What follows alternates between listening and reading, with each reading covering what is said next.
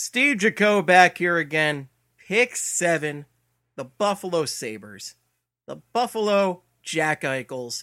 Let's not put any sugarcoating on this issue. This is Jack Eichel's team. He is president. He is owner. He is coach. He is the guy who runs the Zamboni during the intermission. He does everything. So, with the seventh pick in the NHL draft, the 2019 NHL draft, it's Jack Eichel's pick. It's not Terry Pegula. No, it's Jack Eichel's world. Buffalo is just snowed in with him. Okay? That's the way it is. And the Sabres are a team kind of on the rise. They found uh, Jeff Skinner. Apparently, Jeff Skinner said, you know what? I like the snow. I like Applebee's and Dave and Buster's. I'll stick around for a while because you're going to pay me a buttload of money. Great. So the Sabres, kind of a team on the rise. They got some uh, excellent young defensemen, and there's definitely a guy in pads playing goalie. I don't know who it is, but there's a man back there. He's doing something. So with the seventh overall pick, Buffalo Sabres, they're picking this guy, this guy, Dylan Cozens, Dylan Cousins, Dylan Cousins. Let's go with that. But that's who the Sabres in this draft are picking. His friends call him the Cuz. His really close friends call him Cozy. Cozens, well, here's what they wrote about him on the Athletic. Uh, Ryan Clark on the Athletic says at six foot three and 185 pounds, he gives he gives you size either down the middle or on the wing. Wow, versatile. Wow. He also has the skill and speed that Sakic. Oh well, this was for the the Avalanche. He's not going to the Avalanche. Uh, we're gonna just gonna change Sakic to Jack Eichel, and others have often discussed when it comes to the team's long term outlook. 2018-19 statistics. This guy, Dylan Cozens, he had 34 goals, 84 points in 68 games, played pretty good numbers, and he, according to Craig Button, 2018 WHL top rookie ranked first in skating tests at the 2019 CHL Prospects game. And we all know, historically, the CHL Prospects game is the best measurement for any prospect. The best. People rave about it from McDonald's to Tim Hortons. People are just going, you see what this guy did in the CHL Prospects game? My God. My God. So, with the seventh overall pick in the 2019 NHL draft, the Buffalo Jack Eichels have selected Dylan Cozens. Cozens. Yeah, sure. Why not? On to pick eight. Hey, I'm Wayne Gretzky's brother. I can't. I can't. I don't think I can do a Canadian accent. I don't know why. It just keeps getting worse. But yeah, uh, the Edmonton Oilers would like to thank the Vancouver Canucks. Uh, yeah, that's just no. That's just no good. I guess. I, I. I don't know. The Edmonton Oilers would like to thank the Vancouver Canucks organization for hosting this classy event, at which we always do so well. But more importantly, we would like to thank the Canucks for never winning a Stanley Cup. Your incompetence really helps us justify our own. Anyway, with the first pick in the. What? What the hell do you mean we have the eighth pick? That's bullshit, and you know it. No, we draft first. It's our thing. Fuck. Fine. Okay. With the eighth. Christ, we can hardly fill out a team with number ones. You're telling me the seven best guys are already gone? Freaking wonder nobody wanted this job. With the eighth pick in the draft, the Edmonton Oilers select Trevor Zegras. Uh, you're telling me we're drafting an American too? Great. I'm going to have Holland's job in like a month, for sure. okay, that was a fun activity. Now let's take a look at Zegras. Uh, Zegras is an American kid out of Bedford, New York, who stands over six feet tall, weighs in. I've seen him anywhere between 168 and 175, so take that for what it's worth. Seems like he's kind of a slight guy at, uh, you know, he's 17, 18 years old. He's a young kid. Plenty of time to fill out. Uh, uh, he's described as an elite two way forward with great wheels and an agitator's edge. Uh, comes out of the U.S. National Team Development Program, and he's committed to Boston University next year. Bob McKenzie of TSN ranks him at number 10, while Corey Pronman mocked him out at number 6 to Detroit, also ranking him as the sixth best prospect in this draft, uh, the first in his elite slash high end bubble. Pronman calls him one of, if not the most, purely skilled players in the draft. Uh, the Hockey News had him at number seven in their draft preview. ESPN's mock draft has him going seventh to the Buffalo Sabres. Uh, the quotes about this kid are outstanding, and it really makes me wonder why he's not a consensus top five pick. Some sites have him weighing in at under, like I said, a buck seventy. So I think there that might be where some of the issues are coming from with the uh, size bias. Uh, consensus number one pick Jack Hughes says that Zegras is the most creative player on the U.S. squad. Uh, and everything else I've read about the guy is that he has true star potential at either wing or center. It's not even as if people are saying, "Oh well, if he doesn't work out at center, you can just put him at wing." It's it seems to be he has so much dynamic skill that he can play either position and fulfill the duties of both a winger and center. Uh, Edmonton is getting a potential star playmaking center to play behind Connor McDavid. Uh, if they want to continue to play Draisaitl alongside Connor, uh, this could be the beginning of the answer to their depth issues. Uh, we know all the issues Edmonton has, and I make jokes about, you know, everyone does with them getting the first pick nonstop and all that. But truth is, they do have depth issues. They have production issues uh, behind behind McDavid, and since they're playing Draisaitl with him, they really don't have much of a second line. With Zegras, I think you could put him out there. Maybe get the most out of someone like Jesse Puljujarvi. Uh, it, it, just seems like this is the pick that could. Uh, re- uh, it's not going to be immediate. Like I said, this kid might weigh 168 pounds. I don't think you can play in the NHL at that weight. Uh, maybe uh, everything I'm hearing about this kid's elite skill, and I've seen some highlights, I've watched some tape on the guy. He does absolutely have the hands and the finishing ability, uh, playmaking, creativity, vision, everything you look for in uh, in an elite forward. So I know it sucks to hear because the Edmonton Oilers are such a joke, but uh, this pick, this one could really help them out down the line. This could really uh, kind of make them that team with that one-two punch that they so desperately need. So at number eight, Edmonton Oilers, I have them taking Trevor Zegras. Uh, I think it's a hell of a pick for them. I'm surprised he's still on the board, but good for me. And I will be back. Let's see. When am I coming back again? Where are we? I have Montreal at 15. This was my first. Uh, this was my first pick that I really had to uh, dig into and see what I wanted to do at 15. So stay tuned for that. Uh, number nine will be up next. My name is Bill Matz. Have a great week, everybody. Hey, everybody. Charlie O'Connor back here, ready to continue our BSH Radio 2019 NHL mock draft. And I am back to make the ninth overall pick in the draft, this time taking on the persona of yet another Southern California hockey team, the Anaheim Ducks. So I'll get right to it. With the ninth overall pick in the 2019 NHL BSH Radio mock draft, the Anaheim Ducks select Peyton Krebs forward from the Kootenay Ice of the WHL. Now, to give some background on this pick, my view of the draft at this stage, my personal board, is that after Bowen Byram, who I have ranked fourth, on my personal board. After him, the next seven best players on my personal board are all forwards. So for me, at this stage of the draft, I'm not really looking at positional need. I'm not looking to reach for a defenseman who I have in the tier below this group. I'm just looking to take the best forward available on my board since the next big grouping for me, all forwards. And for me, that next best available forward is Peyton Krebs. Now, I'm not, I'm certainly not the only person behind on Peyton Krebs, but there are a fair amount of people who aren't as high on him. And not to say they don't think he's a first round pick. I think the consensus, even people who aren't as high on him, think he's a mid teens, you know, maybe low 20s at worst type of player. But the people who don't believe he's necessarily a top 10 worthy pick are people who are skeptical of his offensive upside and they view him more as a, a second line leadership type center or wing. He's actually played both positions uh, in the WHL, so he he could potentially translate at both, um, and not a, real high end scorer.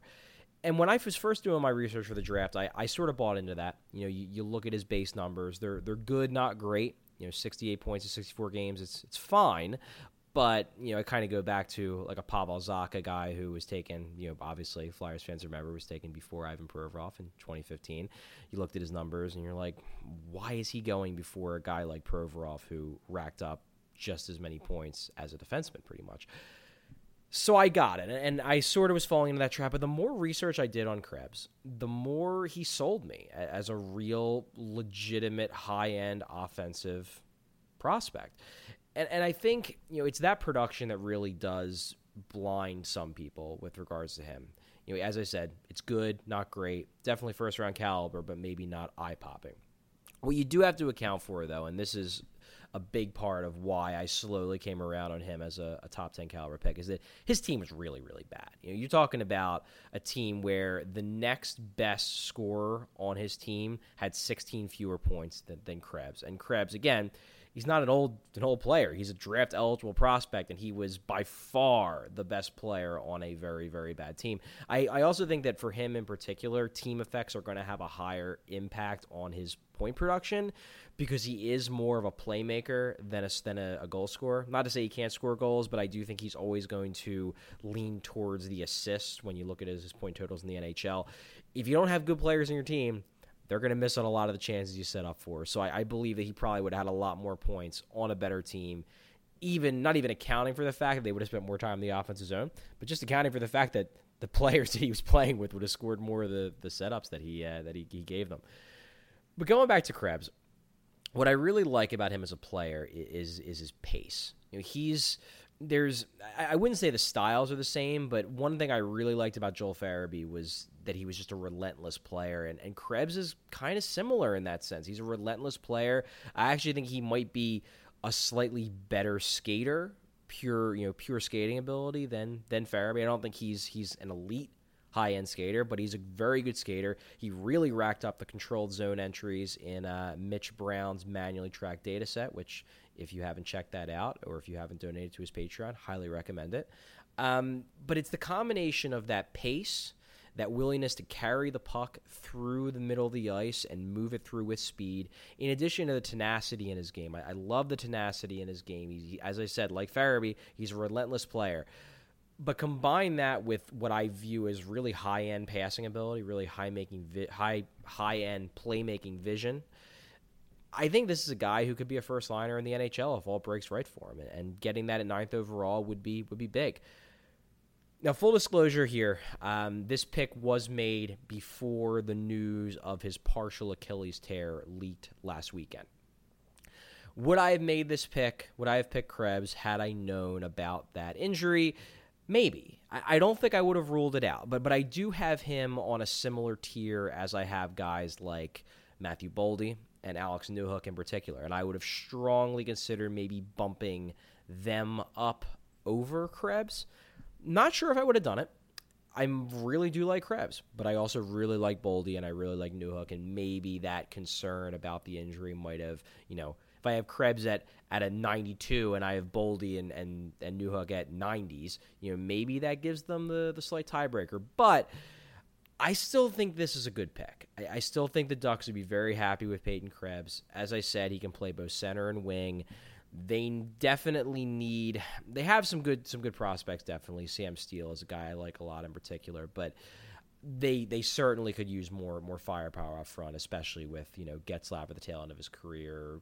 Ryan Kesler is probably done. Corey Perry might get traded or bought out or just removed from the organization in the coming months. So they definitely could use more firepower up front.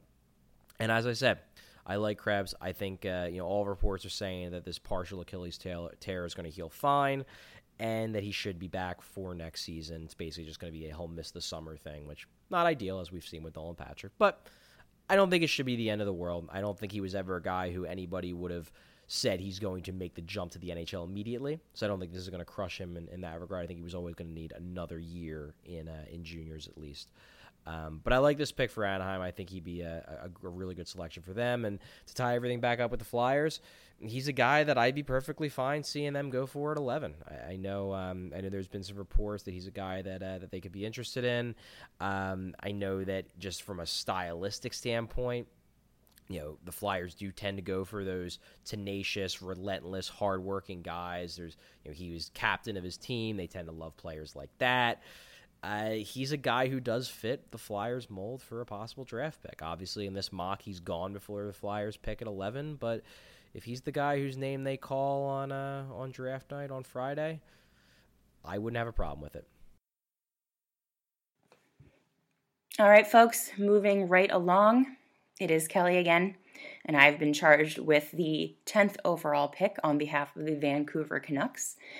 And as I did before, um, before we get to the actual pick, I just want to talk a little bit about the Vancouver Canucks. Uh, they're not great. They are not a very good team. Um, they finished with 81 points this season. They were well out of contention for a playoff spot in a Western Conference that was the weakest I can remember. It's, it was a really weak conference this season. So they've got some improving to do. They've got some work to do. Once you get past their top line, uh, Elias Pettersson, Bo Horvat, Brock Boeser. Once you get past those guys, things drop off uh, pretty considerably. So that's something that they're going to have to do. And where they are lucky, I think, is that that top line is very young. Um, so they are going to be good for quite a long time, those three guys. And that gives you an opportunity to build some support for them through the draft rather than having to go out and find it through free agency and trades like the Flyers are going to have to do because our core is a bit older. So the Canucks have the benefit of having their best players on the young side, which means that they can almost, I don't want to say draft for what they need right now, but they can kind of assume that whatever player they pick is going to need to fill a hole rather quickly. So they're I could see them picking for what they need now, which is typically not what you want to do. But anyway, that being said, the Vancouver Canucks are proud to select from the Mississauga Steelheads of the OHL, defenseman Thomas Harley. So, before I tell you why I decided to pick Thomas Harley, I'm going to tell you a little bit about him. Um, he's one of the youngest players in the draft. He was born August 19th, 2001. And if that doesn't make you feel old, I don't know what will. Um, and despite being quite young, he has already become really the backbone defenseman on his team. He plays 25 to 30 minutes a night, and he is solid in those minutes. Um, it's not like they're just throwing him out there because that's you know all that they have. He's actually quite good. Um, he's big. He's mobile. He's a good skater. He's skilled, and that kind of combination in a defenseman is kind of hard to find. So when you see a kid like that, it, it's going to be, I think, attractive to you, especially a team like the Canucks that are kind of lacking in that area. Uh, one of the knocks against this kid seems to be that sometimes he tries to get a little too cute. He tries to make a little bit too many plays rather than just driving the net. And a lot of times he turns the puck over. So those are things that can be fixed with NHL coaching, I think. He's a little on the skinny side. He's six foot three, 183 pounds, so he's definitely gonna need to fill out a bit. But uh, yeah, you can't really discount a mobile, big, skilled offensively defenseman, something that's going to be very valuable in the NHL. So, when I was doing research for this pick, I kind of wanted to find out what Vancouver Canucks fans were looking for with their team. And one of the things that I kind of saw a lot was that they really want this team to get a big mobile defenseman. And also, they think that their team is a solid two to three years away from being real contenders in the Western Conference. So, again, that plays into their strength, which is that their best players are young. So, you know, you draft a big mobile defenseman, you get him filled out, you work on fixing his flaws in the AHL, and in two to three years, you've got a guy that can pop into your lineup. And at that point, you're hoping that other players have come on. Maybe you've acquired other draft picks. What I'm saying is the Canucks can build a team through the draft. And given that they don't have a mobile defenseman that can score, this would be a good place to start. So that's why I picked the Canucks. Next up, we've got the 11th pick, which of course is your Philadelphia Flyers. All right, everybody, it's Craig again. Uh, after I took Alex Turcotte third overall with the Chicago Blackhawks, I'm up actually picking for the uh, Philadelphia Force, uh, 11th overall. Kelly just took Thomas Harley 10th for the Vancouver Canucks.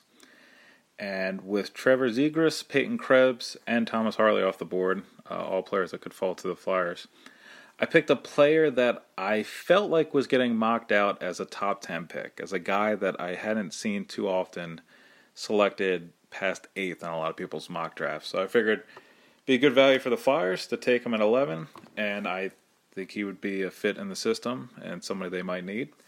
I chose Kirby Dach from the Saskatoon Blades in the WHL.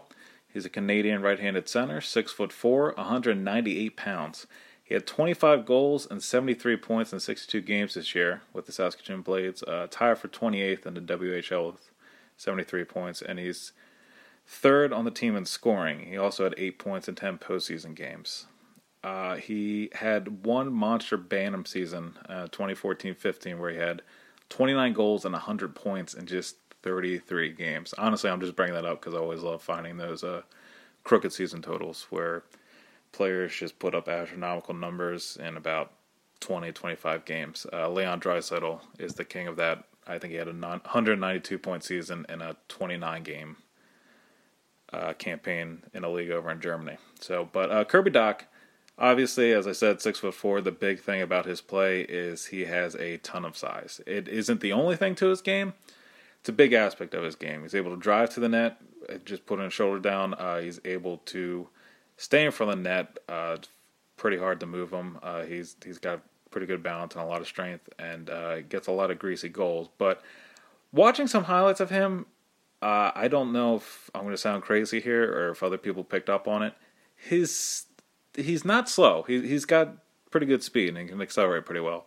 My thing is his skating stride kind of feels like Sean Couturier to me, where it's kind of a lumbering stride, but he does gain ground on people, and you wouldn't suspect somebody, you know, skating like that to actually be able to get by people and create plays. But I feel like Kirby Dach does that, and uh, he is very hard to knock off the puck. Wins a lot of board battles.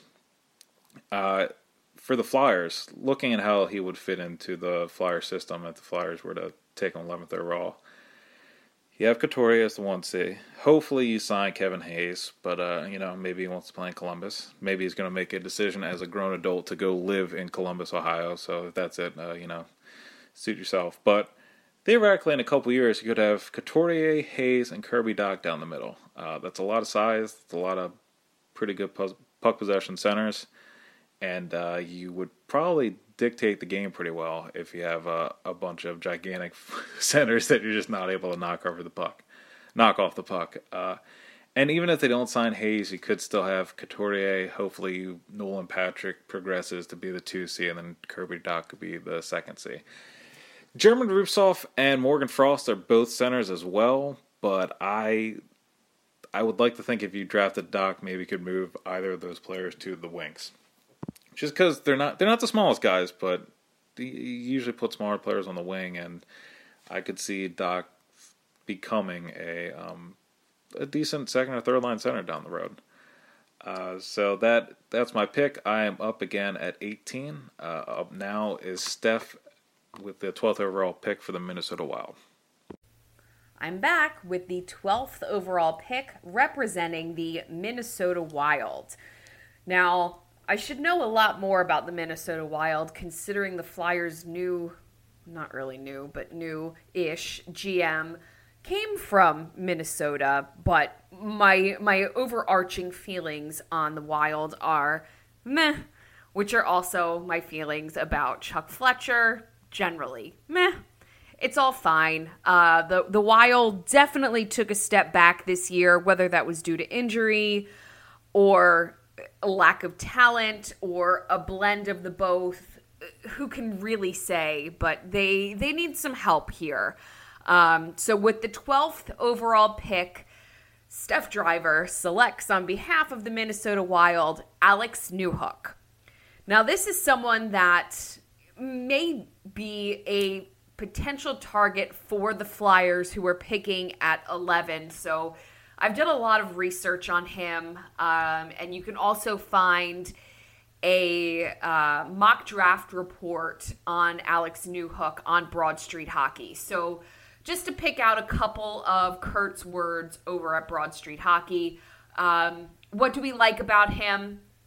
He's been dominant for multiple seasons in the BCHL, which is the British Columbia Hockey League. So it's a tier two hockey league, um, not quite as prestigious as coming from the CHL, but he has he, he's done a lot in that league. Um, some of that were my own words. I'm not quoting Kurt very well here, but uh, this one is my quote. There aren't many obvious holes in Newhook's game. He's a plus skater with impressive skill and is able to put those two attributes together in a way guys his age sometimes struggle to. He's got impressive abilities on the puck, showing off creativity both as a shooter and a passer. And while he's likely not going to win many Selkies in his in his NHL career, he's a willing competitor on every part of the ice and will make his opponents work for what they get. In some ways, Newhook reminds us of Travis Konecny, another smallish but dynamic center from Canadian juniors who played with a ton of speed and wasn't afraid to play a bit rough and tumble game at that level in doing so.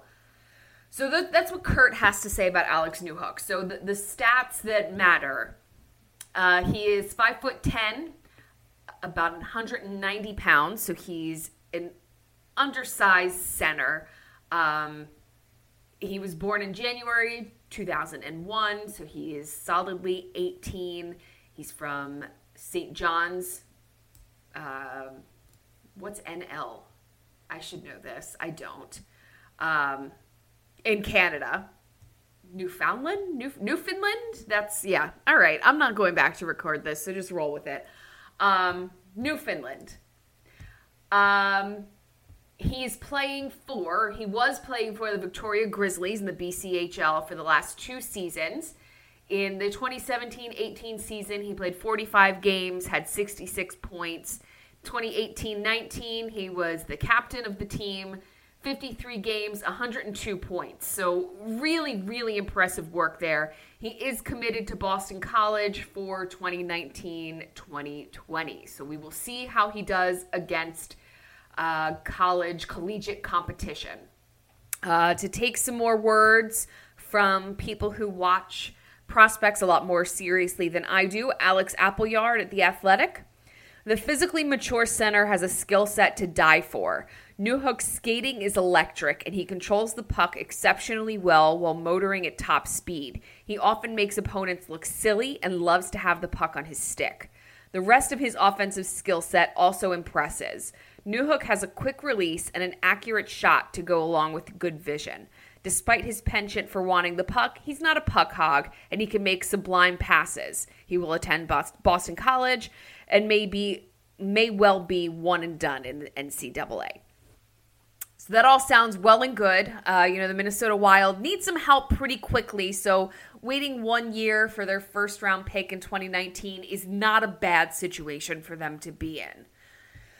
Uh, Corey Pronman, also from The Athletic, uh, has this to say about Alex Newhook. Newhook is an explosive skater who is able to drive play because of the speed he has and the pace he plays with.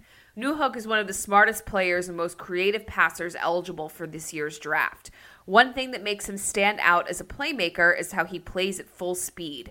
Newhook has great vision, but also has some noticeable pop to his game in terms of the flashy one on one moves and a high level of creativity with the puck. He had numerous wow caliber moments throughout the season. At the BCHL level, there wasn't more Newhook could do. He led the BCHL in scoring and was named the league MVP In his two seasons in the league, he was absolutely dominant. Now, that's definitely what you need from a player that is going to go top at least top 20, probably top 15. If you're in a tier 2 league, you have to be absolutely dominant in that league to even have a consideration of going in the top 20, top 15. Um, so this was my pick for the Minnesota Wild. They're not necessarily a speedy team. Um, they're not really a, a small team either. Um, they're I don't even know what the identity is of the Minnesota Wild, to be completely honest, other than meh, underperforming, underachieving, maybe overachieving, considering their talent level, it, uh, which may be a little bit lower than how they've been performing. Um, I think that. I think that Alex Newhook would be a really great addition. He was definitely the best player available at the number 12 pick. And that's where we landed. Uh, coming up at 13 is the Florida Panthers. Charlie is drafting for them.